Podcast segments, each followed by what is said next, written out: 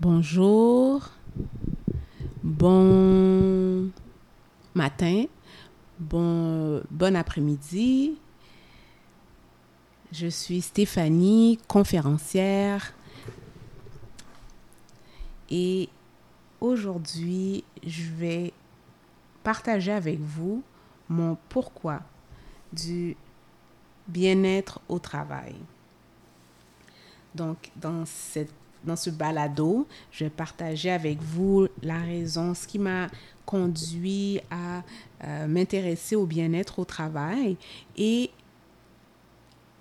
dans ma vie personnelle et euh, pourquoi c'est si important, non seulement pour moi, mais pour tout le monde, d'avoir euh, des stratégies concrètes pour accroître son bien-être au travail. Donc, j'ai euh, longtemps cru que mon bonheur euh, était quelque chose qui allait être un jour atteignable. Atteignable comment? Bien, en en réalisant des choses. Donc, je croyais que lorsque je terminerais mes études, euh, je me trouverais un emploi et alors tout serait merveilleux, je serais finalement heureuse. Euh, en ayant une, carrière qui répondrait, c'est certain, euh, à mes besoins, ma quête de bonheur c'est loin d'être ce qui est arrivé.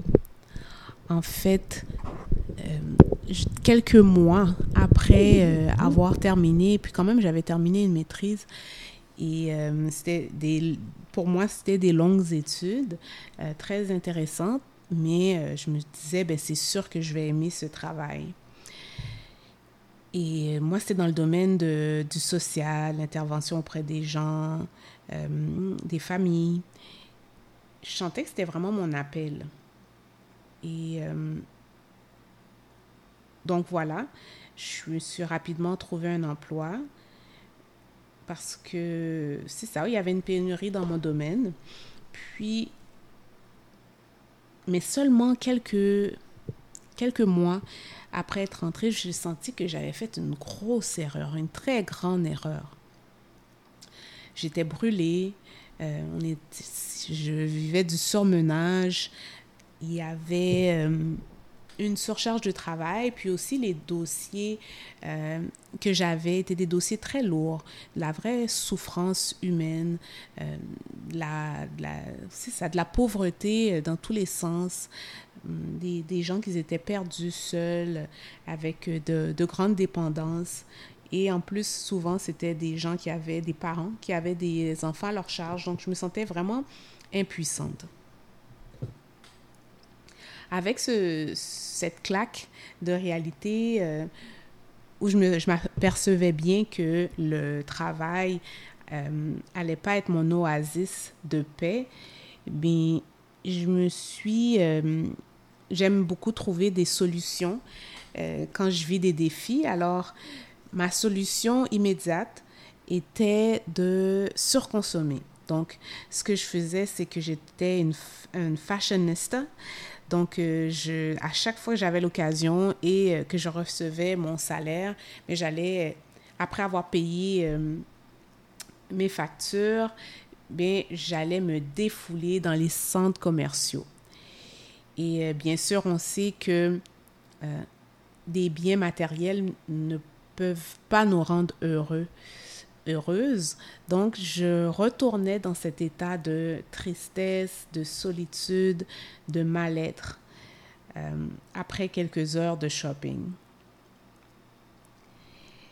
Mais je me suis dit, c'est impossible de rester dans cet état. Donc, euh, j'avais euh, également comme euh, addiction d'aller voyager. Donc, je me disais que le prochain voyage allait tout euh, résoudre. Donc, euh, je partais en voyage avec mes cousines, ma, ma soeur, avec mon conjoint.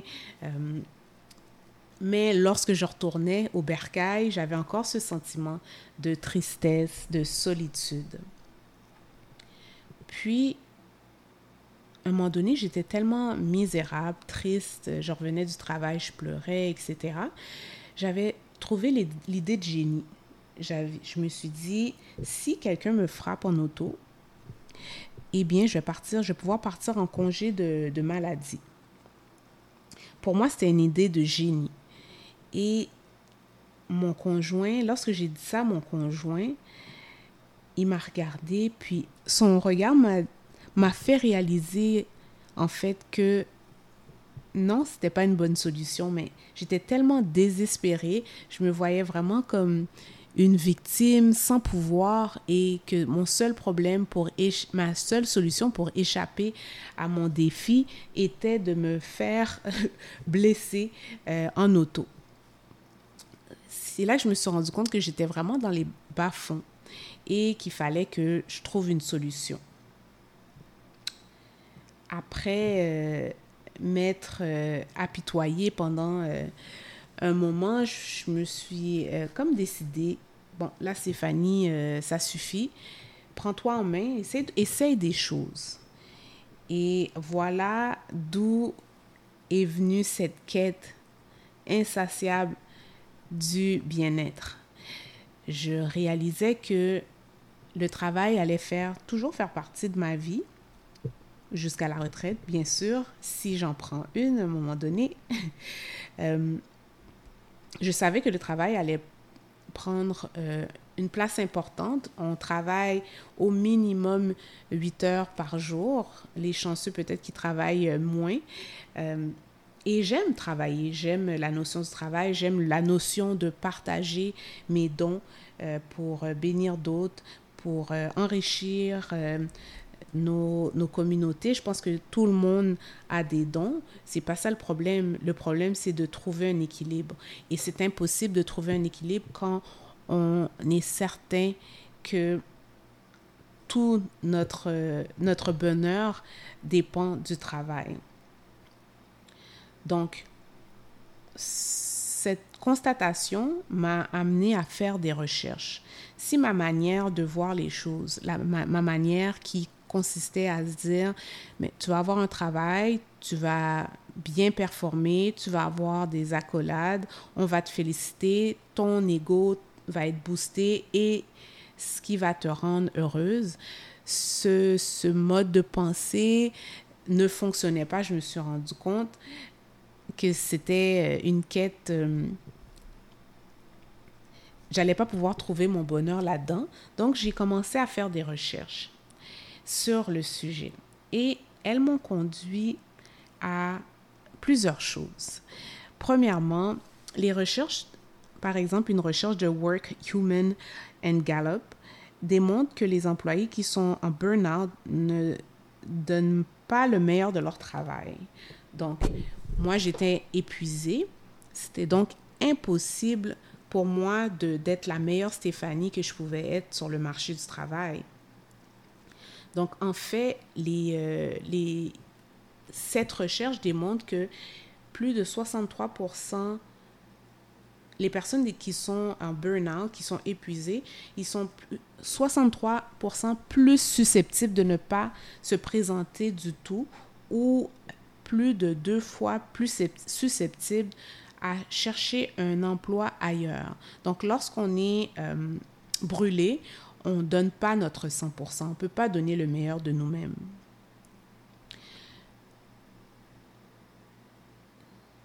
Puis, de ce temps-ci, je ne sais pas si vous aussi vous avez remarqué, les entreprises, mais ils utilisent beaucoup le terme bien-être, bien-être. Euh, mais si vous regardez bien, euh, si vous êtes dans une euh, entreprise, vous êtes gestionnaire, employé, coordonnateur, vous vous rendez compte que il n'y a pas tant souvent qui est fait pour s'assurer que les, les, employés soient, soient vraiment bien. Puis ça, la raison est que si vous êtes gestionnaire ou bien responsable des ressources humaines, c'est que on ne saisit pas trop ce concept. Qu'est-ce que ça veut dire? Alors, je vais vous, le, je vais vous définir quelques concepts clés.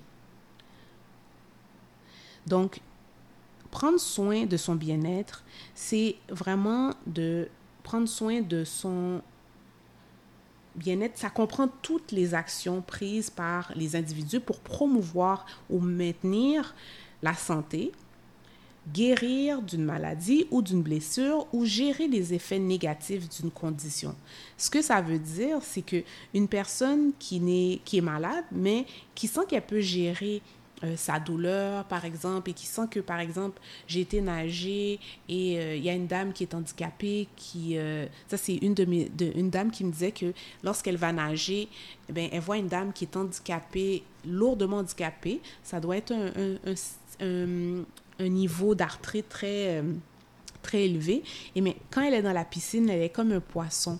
Elle nage pendant une heure sans arrêt. Donc, cette dame-là, si on la compare à quelqu'un qui a une arthrite et puis qui reste à la maison, c'est pas le même niveau subjectif, euh, c'est pas le même niveau de bonheur de bien-être. Donc, euh, le bien-être, c'est des personnes, ça peut être une personne qui est malade, mais aussi vous, euh, vous pouvez être en santé, mais ce que vous faites aussi pour maintenir votre santé. Donc, il y a plusieurs types de bien-être. Il y a, le, il y a premièrement le bien-être émotionnel. Donc, ça, c'est prendre soin de soi. C'est de prendre soin de ses propres sentiments afin de ne pas les projeter sur les autres. Par exemple, euh, vous êtes, euh, vous êtes fatigué, puis là, euh, tendu, puis vous dites, oh, ben, t'es à votre conjoint, euh, conjointe, oh, ben, t'es vraiment impatient et tout, euh, ou bien t'es pas assez vite. Mais en fait, ça, c'est vous projetez vos émotions sur l'autre. Donc, c'est être en contact avec vos propres sentiments. Par exemple, euh, il y a le syndrome prémenstruel. Certaines femmes euh, peuvent se sentir beaucoup plus fragiles pendant cette période. Moi, je me sens beaucoup plus fragile pendant cette période. Alors, je suis en contact avec mes émotions quand je me rends compte que je suis à fleur de peau. Je me dis, oh oui, c'est vrai. Euh, bientôt je vais avoir mes menstruations. Donc voilà pourquoi. Ça, c'est un exemple d'être en contact avec vos propres sentiments. Le reconnaître et les embrasser totalement c'est très sain d'agir ainsi. Donc, euh, c'est pas d'essayer de se trouver une pilule, euh, euh, quelque chose pour aller, par exemple, faire du, du, shopping, du magasinage, comme on dit au Québec. C'est vraiment de, de les vivre, ces émotions. OK, j'ai eu un conflit avec une, une proche, je me sens pas bien, puis je vais juste relaxer ce soir au lieu de courir pour aller au resto. Ça, c'est une façon saine de gérer euh, son bien-être émotionnel. Puis pourquoi s'en occuper? Eh bien, plusieurs recherches, ils expliquent qu'il y a une implication économique au fait de prendre soin de soi ou pas. Ainsi, le stress chronique qui peut être vécu lorsqu'on se sent épuisé ou qu'on gère mal nos émotions, ça a été lié à de nombreux risques pour la santé, y compris des conditions comme le burn-out, des maladies cardiovasculaires, le diabète, les maladies mentales, etc. La bonne nouvelle, c'est qu'inversement, il est scientifiquement prouvé que le fait d'adopter des pratiques de bien-être telles que l'exercice physique, passer des bonnes nuits de sommeil, avoir une alimentation saine, marcher dans la nature, méditer, rire, ça, ça soulage du stress. Ça apaise l'esprit, ça rééquilibre les hormones, y compris la cortisol, l'hormone du stress. Et ça diminue même la tension artérielle et améliore la santé mentale en général.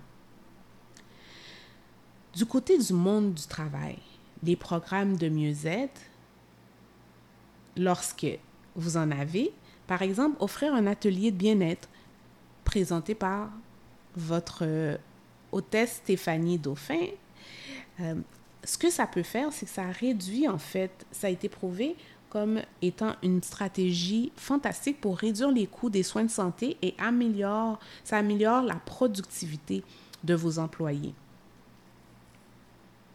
Donc, vraiment, c'est un outil fantastique de venir euh, enseigner aux gens, par exemple, à, vos, à votre personnel, par des ateliers que moi j'offre, sur des stratégies pour améliorer leur mieux-être au quotidien ça aura directement un impact sur leur euh, rendement au travail, sur leur, euh, leur attitude au travail.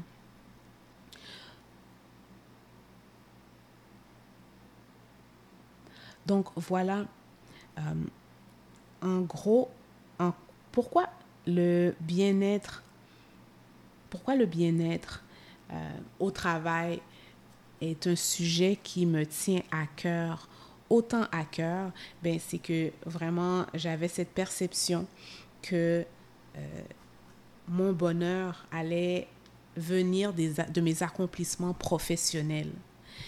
Euh, et je me suis rapidement,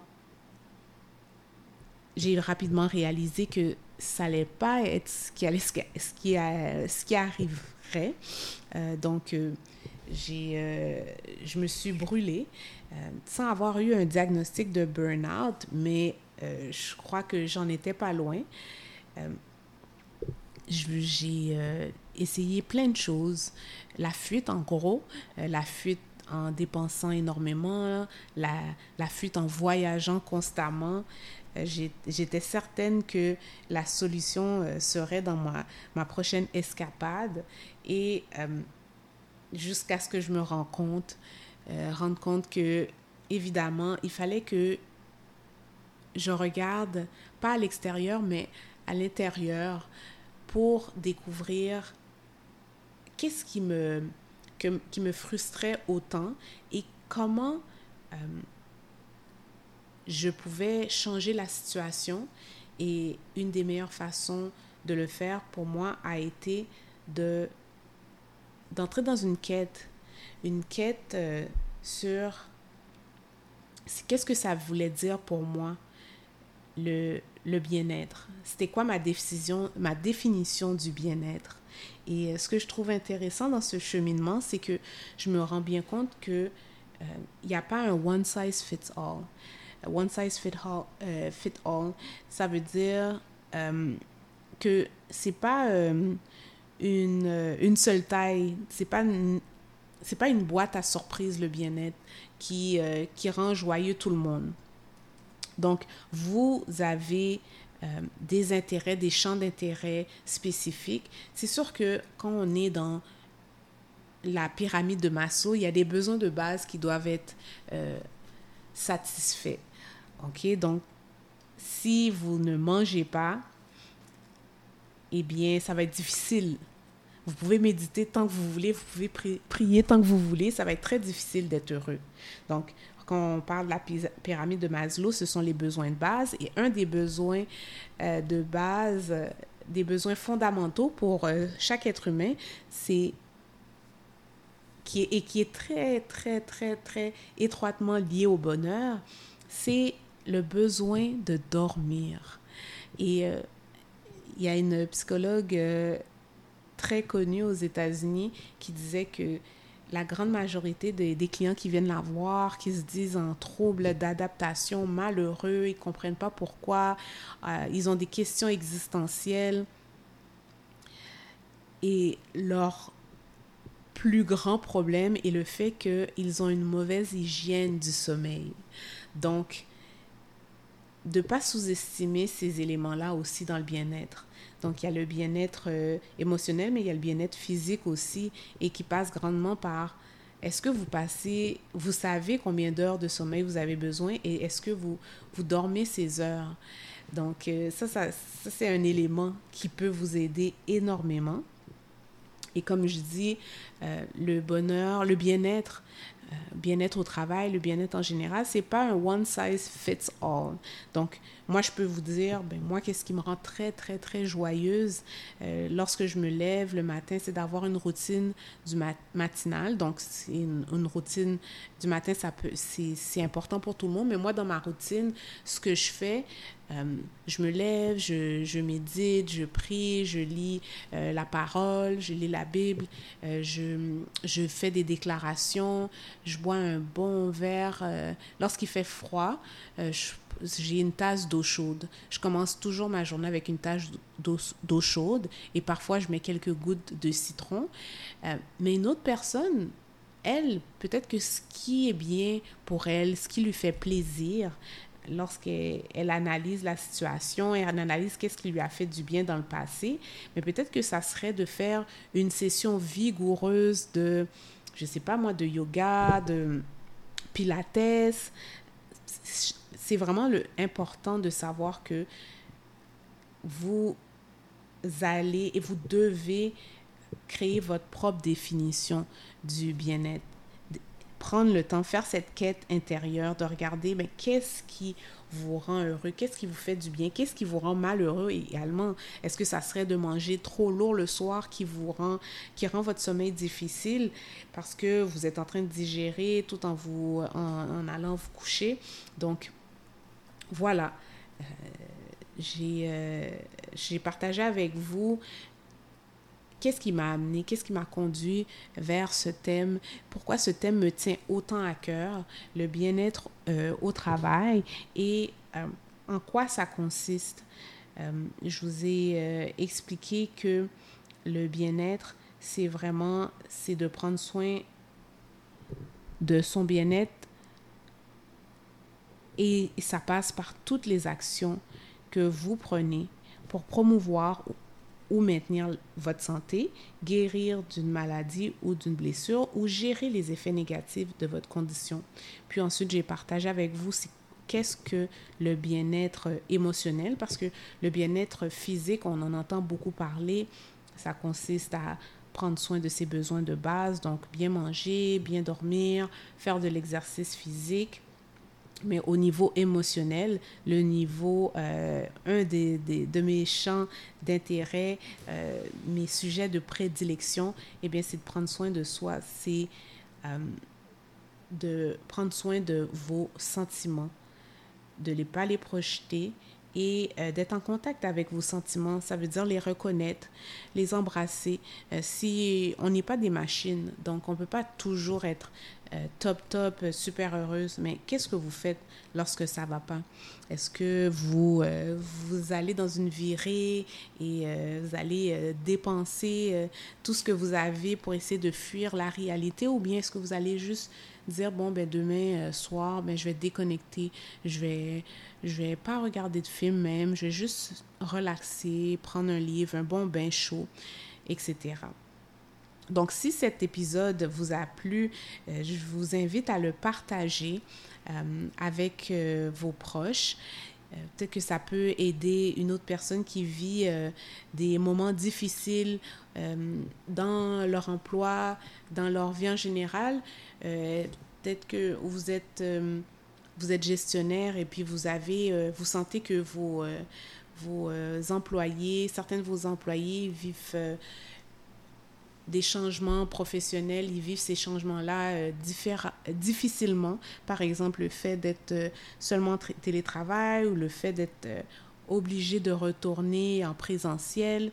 Donc, partagez ce, ce balado avec les membres de votre équipe et inscrivez-vous à ma lettre d'information où je partage régulièrement des stratégies toujours basées euh, sur euh, des études scientifiques sur le bien-être au travail, la bienveillance, des thèmes comme ça, la productivité, la motivation, la cohésion d'équipe. Donc, euh, au plaisir et je vous souhaite beaucoup de bien-être